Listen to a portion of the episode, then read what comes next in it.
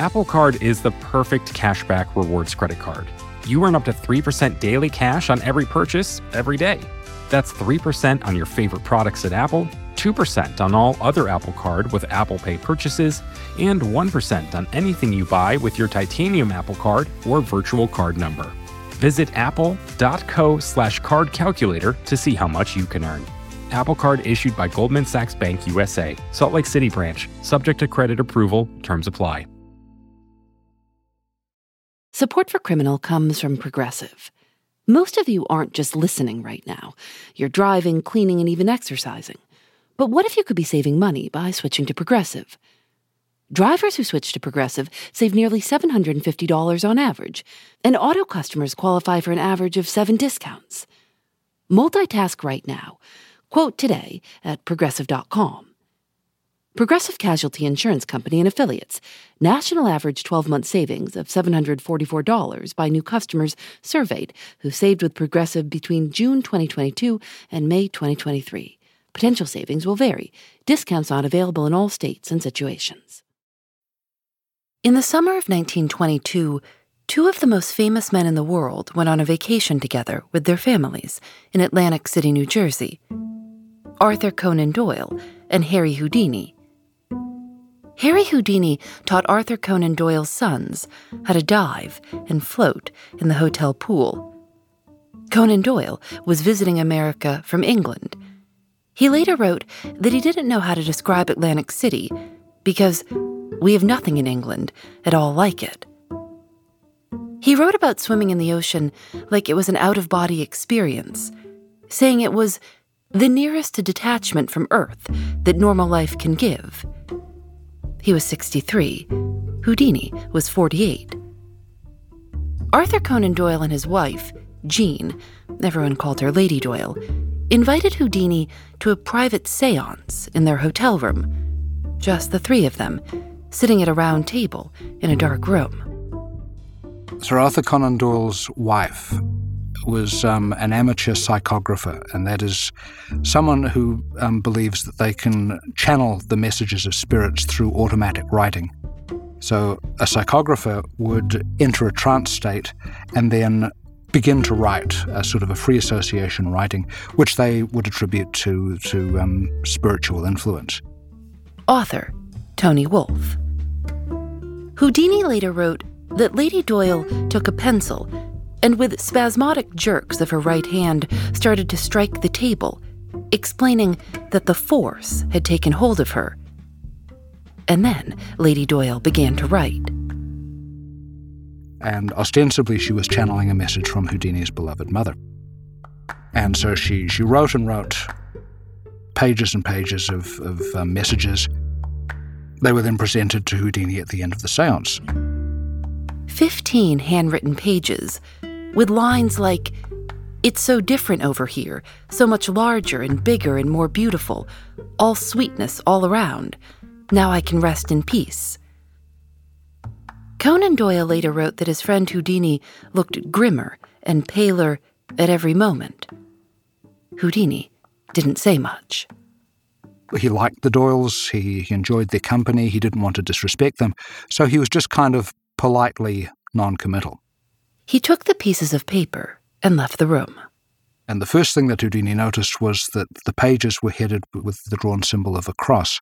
He thought that was unlikely to have been issued by his mother, who was a devout Jew and the, the widow of a rabbi. He noted that um, all of the pages were written in English, and his mother barely spoke a word of English. Um, he also noted that they were effectively a series of generic platitudes, and his mother simply hadn't spoken like that. As channeled by Lady Doyle, Houdini's mother called her son Harry, which he knew was wrong. His mother didn't call him that. But Houdini didn't bring any of this up. The two families continued their vacation. Houdini told Conan Doyle a few days later that he'd been profoundly moved by the experience. I've been walking on air ever since, he said. What seems to have happened then is that Arthur Conan Doyle, in his, his great enthusiasm, seems to have genuinely believed that Houdini was converted to the cause. by the events of this seance. When it was time for the Conan Doyles to sail back to England, Houdini saw them off at the dock. There were lots of fans and reporters. It was reported that one of Conan Doyle's children was given a parting gift from the Bronx Zoo a five foot king snake. Houdini told reporters his friendship with Conan Doyle was one of admiration, fondness, and respect. But privately, Houdini was uncomfortable. He'd been very, very close with his mother, and he wrote that the possibility of being able to somehow communicate with her meant to me an easing of all pain that I had in my heart. He wanted to be open minded, but he knew the seance wasn't real. Houdini knew that Conan Doyle was deeply invested in spiritualism, the belief in and practice of communication with the dead. At this point, Arthur Conan Doyle, most famous for writing the Sherlock Holmes novels and stories, had almost stopped writing fiction entirely. He poured all of his energy into writing about spiritualism. He believed that it would be the um, effectively the religion of the future. He believed sincerely and was protective of his beliefs, which included the idea that spirits could manifest in our world through sounds or tilting tables or ectoplasm, a sort of liquid goo that comes out of a medium when they're channeling the dead. In a letter to the New York Times in August of 1922, Conan Doyle wrote Every new thing faces the opposition of ignorant and prejudiced people, and ectoplasm is no exception. He loved ectoplasm. He called it miraculous stuff. In September of 1922, a few months after Conan Doyle's vacation with Houdini, Conan Doyle published a detailed description of the seance that had taken place in Atlantic City. Houdini began to receive letters from people wanting to know if the story was true, and if he had communicated with his mother. That put Houdini in a very difficult position because he had to directly contradict his friend. And, and so he did. He said, No, I was not convinced. Doyle appears to have taken that as sort of a, an impugning of his wife's honor. And unfortunately, that, that ended the friendship, and then the two men became ra- rather bitter rivals. Harry Houdini, the most famous magician in the world, became obsessed with the tricks and illusions of seances. There are three kinds of mediums, he said those who are honestly deluded, those who are psychotics, and those who are criminals. I'm Phoebe Judge. This is Criminal.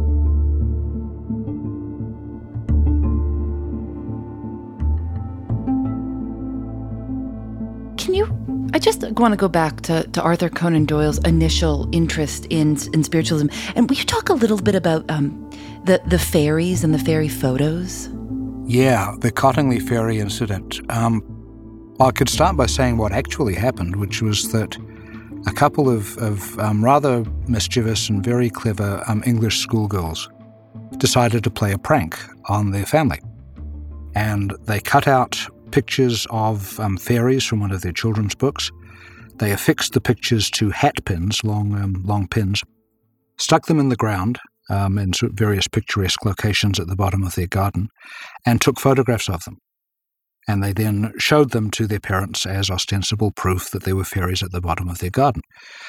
And um, the the fame of the Cottingley Fairy incident spread far and wide.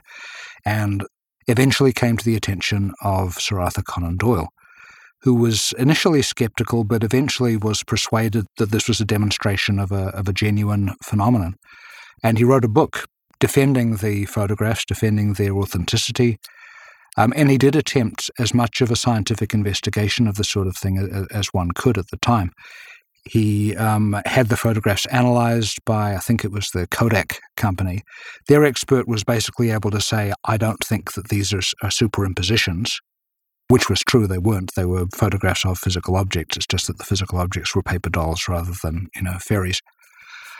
He was very widely lampooned in the media and by much of society at that time. He really took a lot of heat for his defense of the Cottingley fairies because most people looked at the pictures and said, okay, that, that it's, this is a clever schoolgirl prank. But a, a, significant subset, including Arthur Conan Doyle, took them as read, said, okay, this is, this is a real thing, fairies are real. It's so you know it's so surprising. I've read a lot of of Conan Doyle and Sherlock Holmes in the past year, and I'm so surprised that he was so faithful in this way. It, it, feels like a different person than the person who created the wry humor of of Sherlock Holmes. It does, doesn't it? Yeah. Um, there are two possible psychological influences, you know, maybe. Uh, one is that Sir Arthur Conan Doyle's father, unfortunately, was um, suffered very badly from alcoholism and from depression, and spent much of the latter part of his life in what what were called then asylums, painting whimsical pictures of fairies.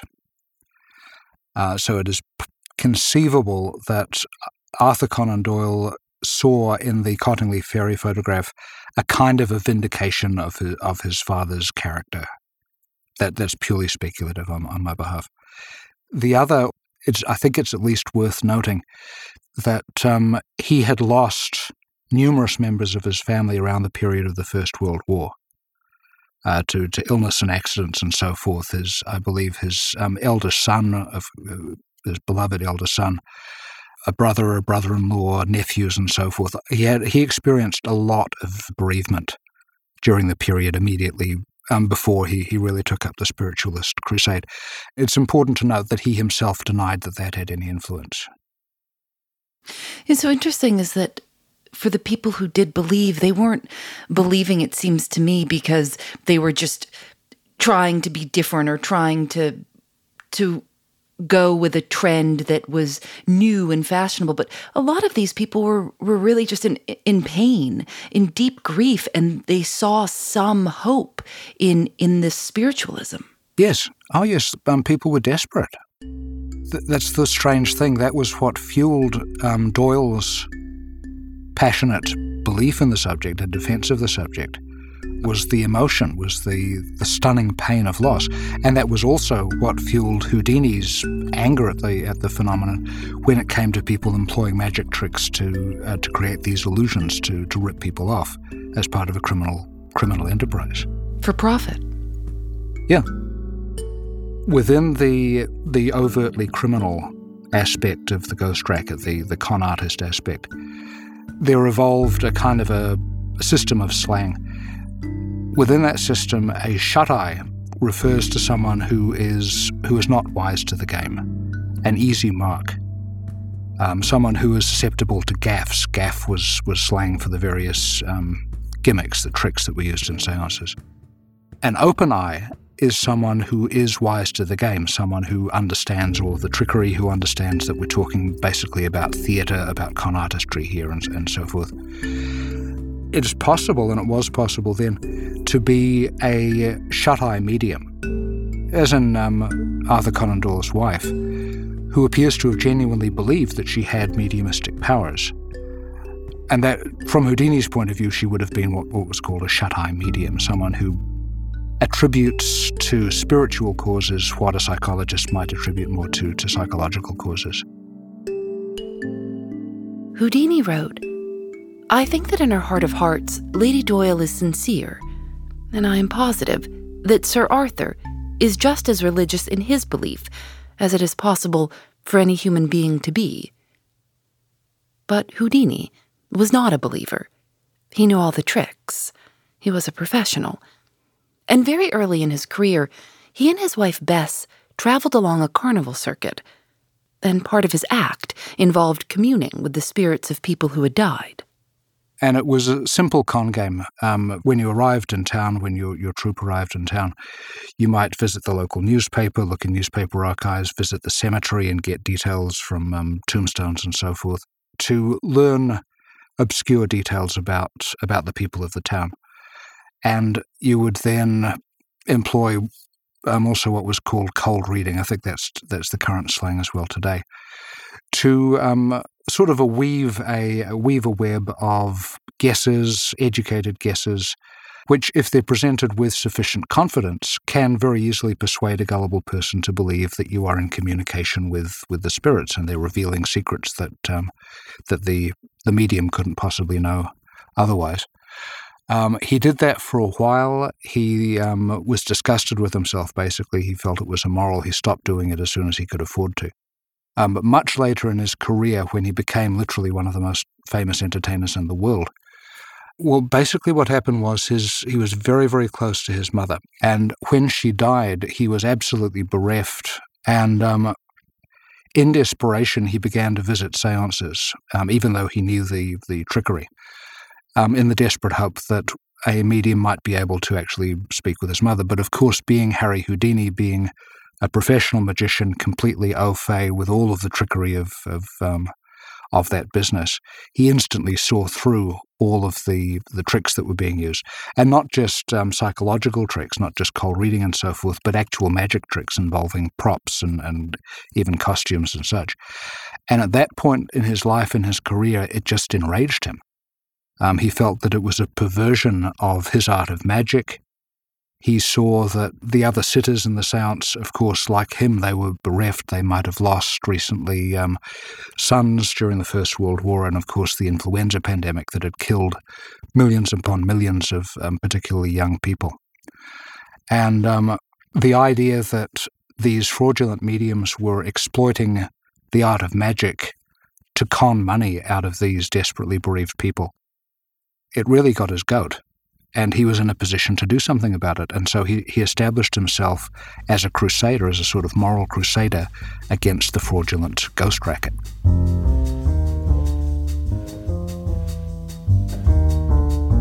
But no matter what he said, people attending Houdini's shows and watching him do truly impossible things believed that he was some kind of medium or had powers of some sort. How else could he make an elephant disappear? Houdini was most famous for being an escape artist. He could escape from straitjackets, handcuffs, from jails, from containers full of water. He was even handcuffed inside a wooden crate that was nailed shut, wrapped with ropes and iron bands, and then lowered into New York's East River. And he escaped. Scientific American called it one of the most remarkable tricks ever performed. People thought he was magic. That was the only explanation. Spiritualists watched his tricks and thought he dissolved himself, dematerialized, and entered the fourth plane. And when Arthur Conan Doyle saw Houdini perform, he also believed that Houdini had powers. Because Doyle for all of his worldliness, was entirely naive as to the mechanism of how stage magic works. Um, he would see Houdini apparently on stage pass through a brick wall, and Doyle could not fathom how such a thing could happen except through an actual magical or spiritualistic agency. But Houdini was bound by the magician's code not to reveal the specifics of how the tricks worked. And Sarah Bernhardt, the great French actress, um, likewise believed, apparently, that he was capable of genuine miracles. Um, at that point in her life, she had lost a leg and she, she was fitted with a wooden leg. And apparently, in a taxi cab, she and Houdini were traveling together, and she looked at him very soulfully and said something like, Please, Mr. Houdini, can you use your magic to, uh, to give me a new leg? And of course, Houdini was, was rather shattered by that and, and said, I'm, I'm sorry, madam, but no, that's beyond my power. It's so interesting because Houdini loved illusions. He wanted to give a good show with his tricks and escapes, but he didn't want grieving people to be tricked. You know, it feels like there's some moral distinctions he's trying to make between entertainer and also his own role of not causing any more suffering. Oh, absolutely. Yeah. Magicians still deal with the, with that sort of ethic today. Um, Penn and Teller are inclined to talk about things like honest lying. Magician Penn Jillette has said, saying you're doing tricks is beautiful and wonderful, and saying that this is a phenomena that we don't know about and we'd better study more is repulsive. And Houdini had no problem with, with trickery presented as trickery because it's, it's a vast cognitive, presentational, moral difference between going along to a theatre, paying money to be tricked by a clever illusionist, and going along to a seance parlor, paying money and expecting to be put in contact with your dead daughter.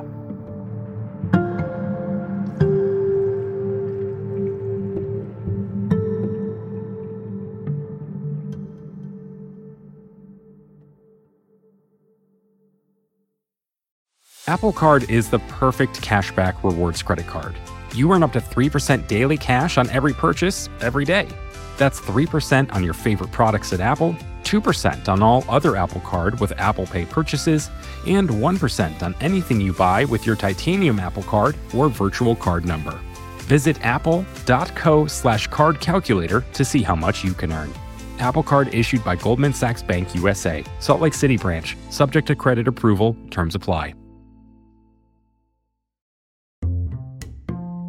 Support for Criminal comes from Quince. It's spring, and you might be in the mood to get rid of some clutter. A good place as any to start is your wardrobe. Having just a few high quality, timeless pieces of clothing feels a lot better than a closet full of stuff you're not that thrilled about. You can get some of those well made essentials from Quince. Quince is a brand that offers luxury clothing essentials at reasonable prices. They have a wide variety of items, like 100% Mongolian cashmere sweaters, organic cotton sweaters, washable silk tops, and 14 karat gold jewelry. All of Quince's stuff is affordable. In fact, they're priced 50 to 80% less than similar brands.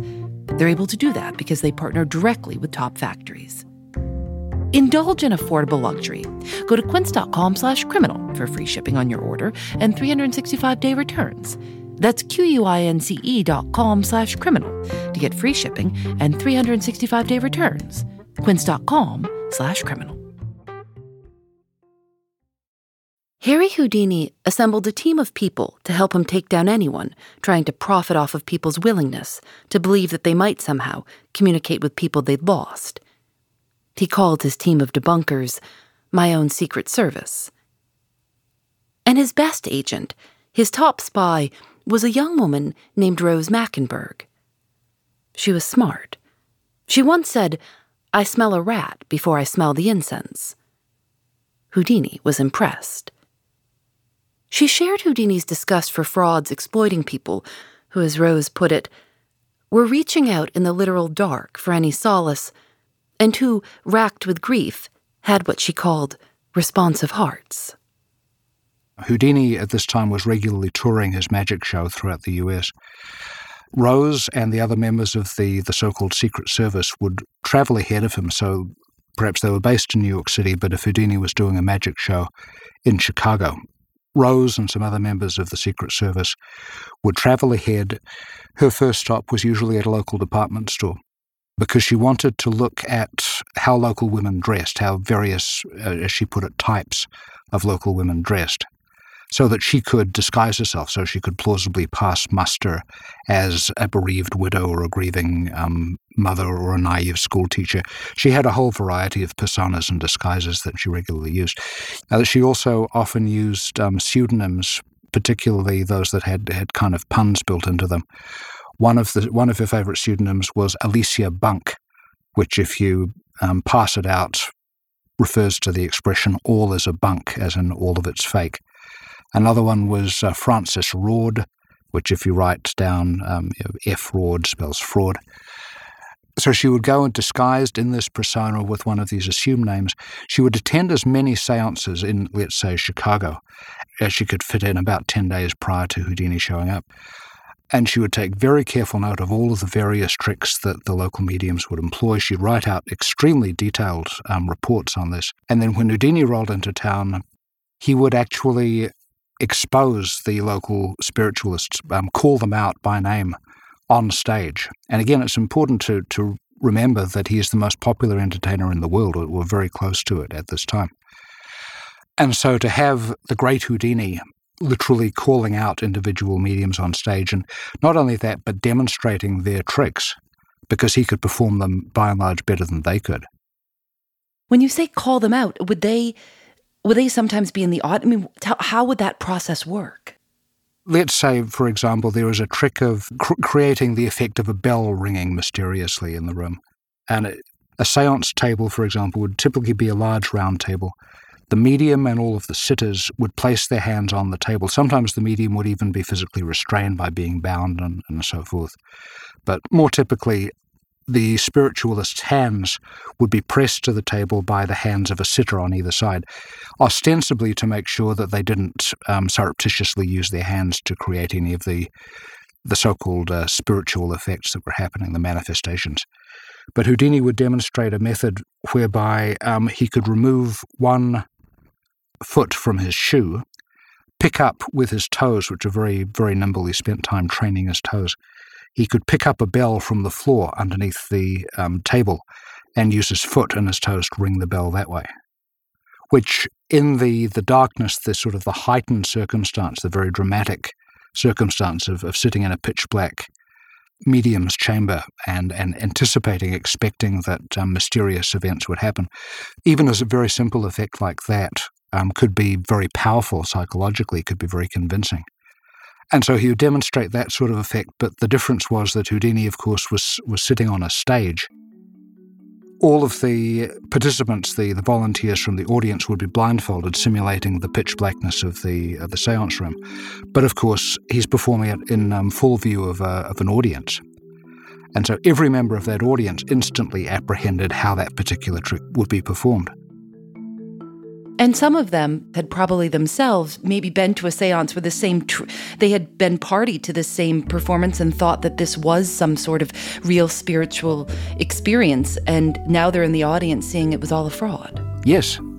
Yeah. And Houdini was particularly aggressive in doing this because as Houdini was performing these exposes on stage, Sir Arthur Conan Doyle was touring throughout America performing lectures of his own, in which he was very vehemently, very passionately arguing for the, the reality of spiritualistic phenomena.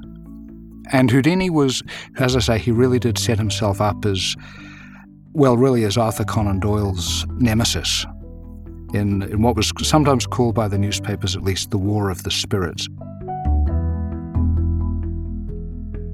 Rose Mackenberg wrote about her experiences, which Tony Wolf compiled into a book called Houdini's Girl Detective The Real Life Ghost Busting Adventures of Rose Mackenberg. She wrote a series of expose articles, um, each one basically devoted to a different escapade, a different theme, a different type of, of fraud, and so forth.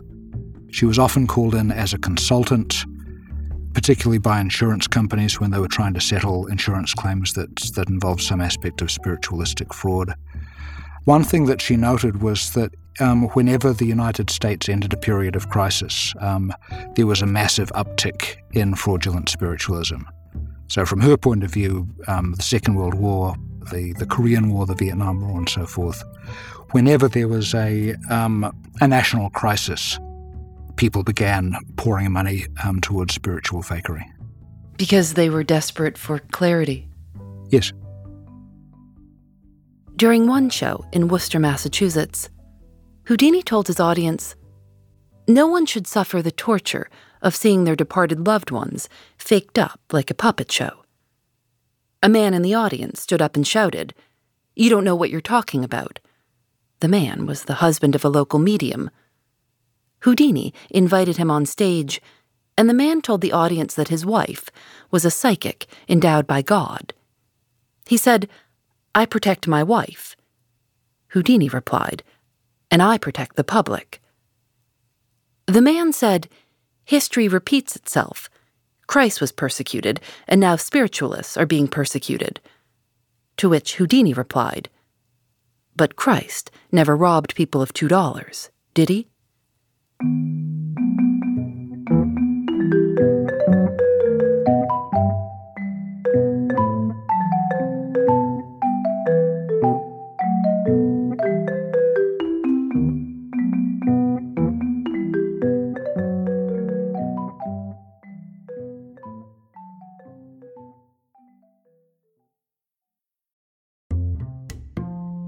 Thanks to Progressive for their support.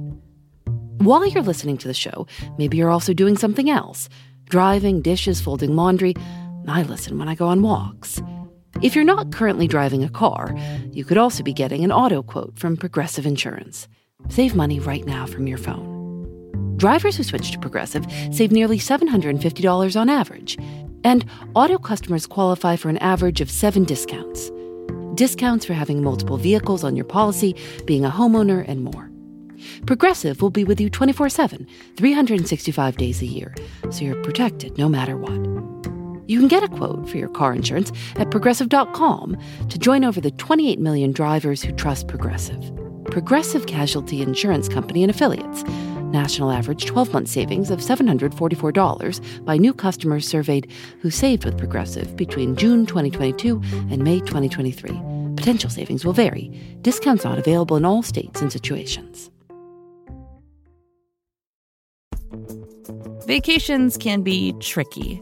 You already know how to book flights and hotels, but now the only thing you're missing is, you know, the actual travel experience. Because is it really a vacation if you're just sitting around like you would at home? You need a tool to get the most out of your time away.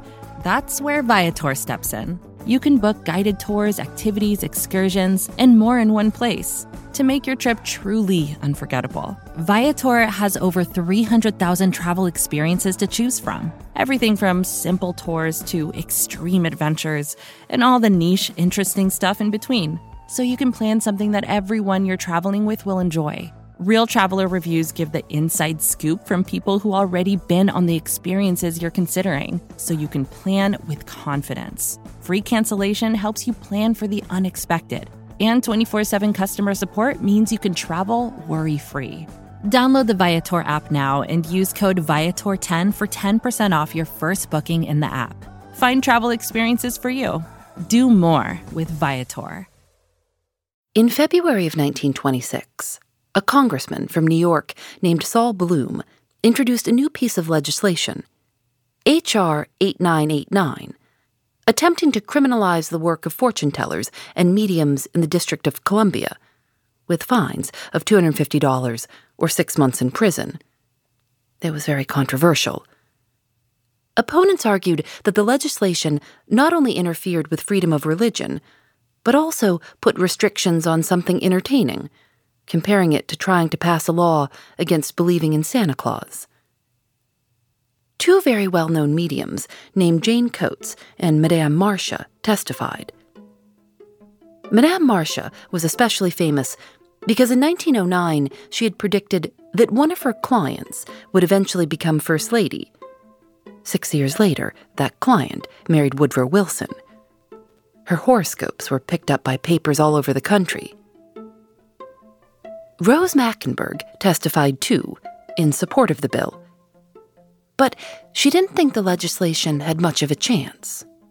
She knew from her undercover investigations that many important people in Washington, including some senators who were in the room, attended seances. She quoted the medium Jane Coates as saying, I know for a fact that there have been seances held at the White House with President Coolidge and his family. The Chicago Tribune reported that as Rose spoke, Jane Coates and Madame Marcia aimed deadly glances at her. Jane Coates suggested that Houdini had somehow hypnotized Rose Mackenberg. And then Houdini testified. He said, Nobody is supernatural. We are all born alike. At one point, he reportedly put a telegram on a table and offered $10,000 more than $150,000 today, to anyone in the room who could tell him what the paper said. When nobody spoke up, Houdini said he'd proven that the mediums in the room were lying about having powers and belonged in jail. At one point, Houdini was punched in the face. The police were called several times. Sol Bloom, the congressman who'd introduced the legislation in the first place, fainted. The bill did not pass. Houdini announced a standing offer of $10,000 to any spiritualist who could, quote, present a so called physical manifestation that I cannot reproduce or explain as being accomplished by natural means. He traveled with trunks of papers, documents debunking spiritualism, so he could have everything he could possibly need if someone argued with him. It's been reported that he spent between $30,000 and $40,000 a year paying his Secret Service and lawyers to defend him when spiritualists sued him. And in the summer of 1926, he announced that he was going to stop performing for several months and dedicate himself entirely to investigating fraudulent mediums, sometimes working for 14 hours a day. But that fall, he was back on stage. And one October evening, he was backstage at the Princess Theatre in Montreal with a couple of college students. Houdini had been having trouble with his ankle and was lying down on a couch. There was a knock on the door, and another student came into the room. His name was Jocelyn Whitehead. According to one of the students in the room, this is what happened next. Quote Houdini stated that he had extraordinary muscles in his forearms, his shoulders, and in his back, and he asked all of us present to feel them, which we did. Whitehead then asked Houdini whether it was true that punches in the stomach did not hurt him. Houdini remarked rather unenthusiastically that his stomach could resist much. Thereupon, he gave Houdini some very hammer like blows, first securing Houdini's permission to strike him. And then the students left the room. Later, Houdini told the nurse that he was in pain. He said that the young student had started punching him, quote, before I could get up and brace myself. But he seemed okay. He did two more shows, and then left town for Detroit. When his stomach pain got much worse and he developed a fever, he was taken to Grace Hospital in Detroit. Harry Houdini died at 1:26 p.m. on Halloween, 1926. It's been reported over the years that Houdini told friends and his wife that he would try to contact them after his death if he could. People claimed that he'd given them special code words so they would know for sure that it was him. His wife Bess told the newspaper, quote, He promised to come back to me if he could. And she said that every Sunday she sat in a dark room and waited.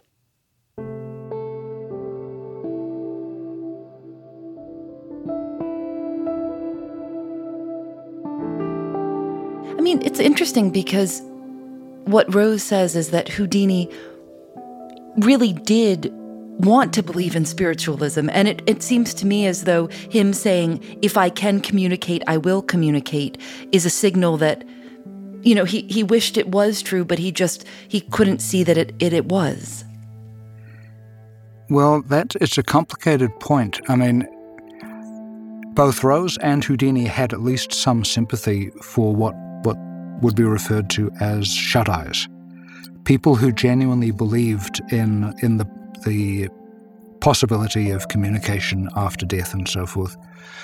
Uh, neither of them really had an ethical problem with that.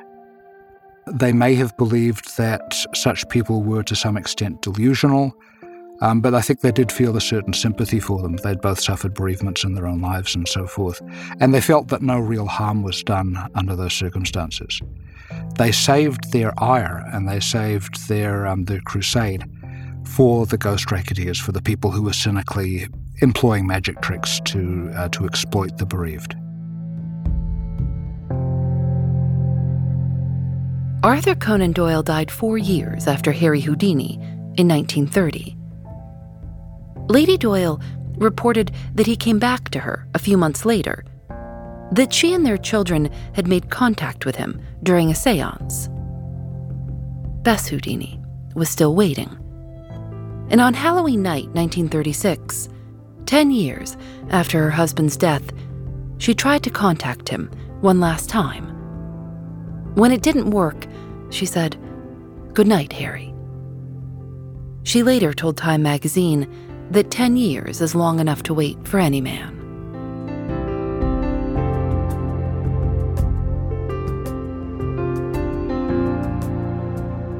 Rose Mackenberg kept working she estimated she attended nearly 300 seances.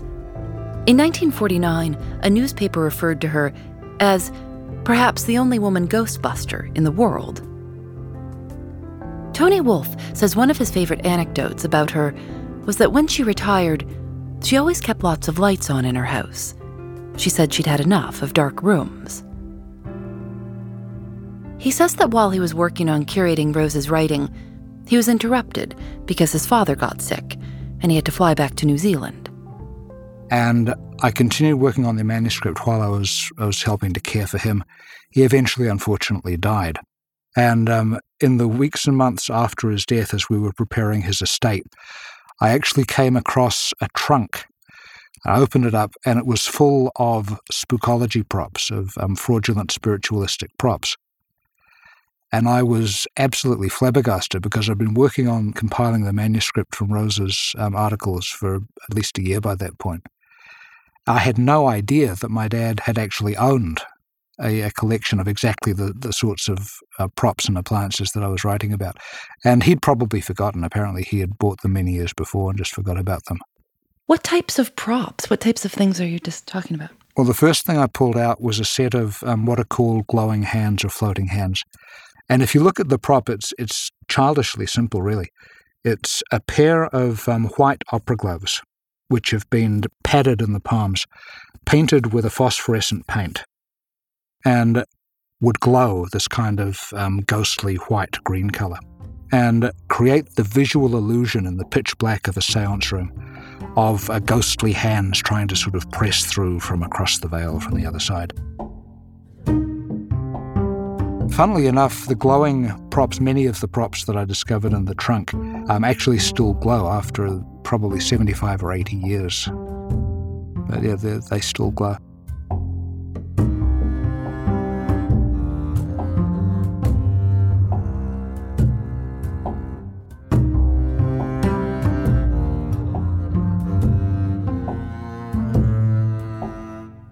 Criminal is created by Lauren Spohr and me, Nadia Wilson is our senior producer. Susanna Robertson is our producer. Engineering by Russ Henry. Audio mix by Rob Byers. Special thanks to Lily Clark. Julienne Alexander makes original illustrations for each episode of Criminal. You can see them at thisiscriminal.com. We're on Facebook and Twitter at Criminal Show. Criminal is recorded in the studios of North Carolina Public Radio, WUNC. We're a proud member of Radiotopia from PRX, a collection of the best podcasts around. I'm Phoebe Judge. This is Criminal.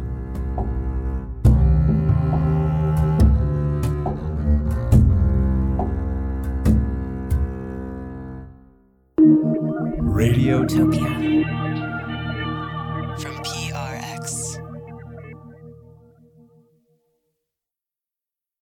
Thanks to Progressive for their support. Most of you aren't just listening right now. You're driving, cleaning, and even exercising. But what if you could be saving money by switching to Progressive? Drivers who switch to Progressive save nearly $750 on average, and auto customers qualify for an average of seven discounts. Multitask right now. Quote today at progressive.com. Progressive Casualty Insurance Company and Affiliates. National average 12 month savings of $744 by new customers surveyed who saved with Progressive between June 2022 and May 2023. Potential savings will vary. Discounts not available in all states and situations.